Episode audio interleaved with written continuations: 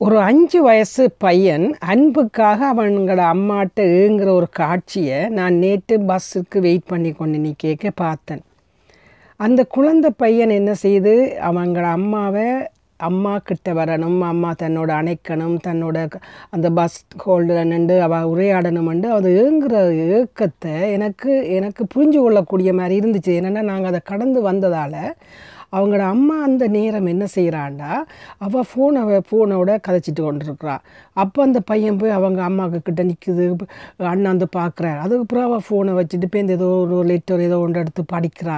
அப்பவும் அந்த பையன் போய் அதுக்கு கிட்டே அவங்க கிட்ட நின்று சுற்றுறார் பேர்ந்து அவங்களும் என்ன செய்யுது டைவர்ட் பண்ணுறது தன்னை பார்க்கட்டுமன்றதுக்காக அதில் ஏறுறார் இஞ்சி ஏறுறார் குதிச்சு குதிச்சு அம்மாண்ட முகத்தை பார்க்குறார்.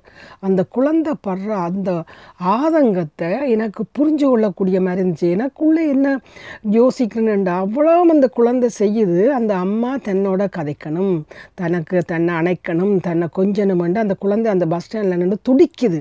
அந்த குழந்தைய முகத்தை பார்க்க எனக்கு அவ்வளோ ஒரு ஆதங்கமாக இருந்துச்சு. ஐயோ இந்த அம்மா அம்மாவுக்கு ஏதோ ஒரு அவாக்கும் என்ன வேணுமென்று செய்யல. அவாக்கும் ஏதோ ஒரு டென்ஷனாலே டென்ஷன் ஆளியிருந்தான ஒரு லைஃபுக்குள்ள அவள் இருக்கிறதால அவாக்கு இது தெரியுது இல்லை என்ன என்ன செய்யணுமெண்டா ஒவ்வொரு அம்மா மேரும் என்ன தான் பிரச்சனை இருந்தாலும் அந்த குழந்தை பருவத்தை நீங்கள் நிச்சயமறிய அந்த குழந்தைகளோட ஸ்பெண்ட் பண்ணணும். என்னதான் ஆயிரம் தொட்டு வேலை இருந்தாலும் அந்த குழந்தை சொல்லாது. உங்களை கட்டி பிடிச்சி கொஞ்சம் ஒரு ட்ரை பண்ணியிருக்கும். இப்போ நீங்கள் அதை அக்செப்ட் பண்ணினேன்னு அந்த பிள்ளை விலத்தி போகுது. அவ்வளோதான் விலத்தி நின்று கொண்டு ஏங்குது.